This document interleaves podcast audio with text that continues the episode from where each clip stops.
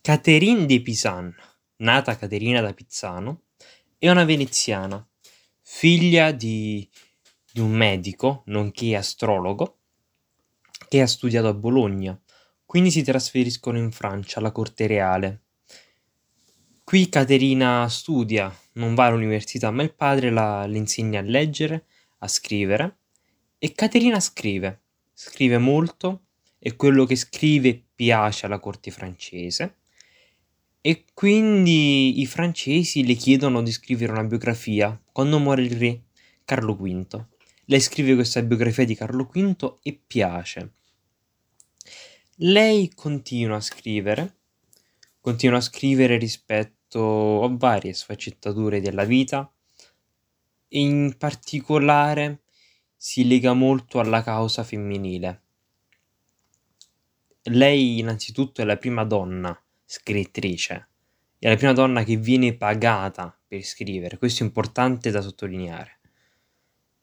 E lei un giorno legge un libro, Le lamentazioni di Matteo Luis, e in questo libro vedi delle caricature femminili. Mm, si dice nel libro: non sposatevi, non, non, non andate con le donne, perché loro vi chiederanno questo e non saranno mai soddisfatti, quindi vi chiederanno altro e altro ancora.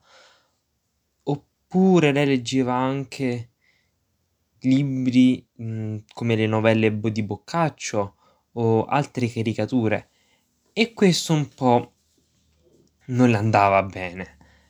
E, e lei scrive un libro per, per andare a favore delle donne Livre de la Cité des Dames, libro della città delle donne. In questo libro lei spiega come un po' in tutte le più grandi invenzioni, le più grandi rivoluzioni della storia, ci fosse sempre di mezzo una donna. E lei si sposa, e si sposa con un ricco burocrate, quindi una persona colta dell'epoca si sposa e questo matrimonio naturalmente è combinato, come era, era uso all'epoca. E devo dire che tra tutti i matrimoni della storia, questo è uno di quei pochi che funzionava letteralmente. Nel senso che il suo matrimonio, Cristina, nonché fosse un matrimonio combinato, lei era felice. E e quindi è un matrimonio che, che ha funzionato e quando muore il marito lei ci sta male pertanto. E una sola pecca aveva il marito, non parlava mai di suoi affari. E infatti alla sua morte Caterina si è trovata che il marito aveva molti creditori, cui, da cui doveva avere molti soldi.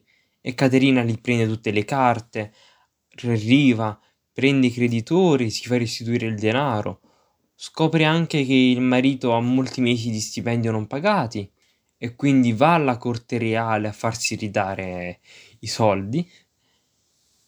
E in più lei ha un figlio con questo, questa persona e al figlio lei dedica un libro. E in questo libro le spiega un po' come deve vivere e come deve trattare la moglie. Mm, c'è da specificare che naturalmente il figlio è di un ricco burocrate ed è anche nipote di, di un altro funzionario dello Stato, il medico nonché astrologo di corte, quindi figlio di due, nipote e figlio di due intellettuali. E al figlio lei deve precisare di non picchiare la moglie. E in più lei, data la sua, la sua vita e quello che ha imparato dalla vita, dice al figlio fa sì che so che tua moglie sappia tutto dei tuoi affari. Non come succede a tuo padre, come è successo a tuo padre, che io non ne sapevo niente e poi mi sono ritrovata in questa marea di scartoffie. E con questo concludiamo questo podcast su una delle donne italiane, tra l'altro, che hanno avuto una grande influenza nella nostra storia e di cui non conosciamo molto.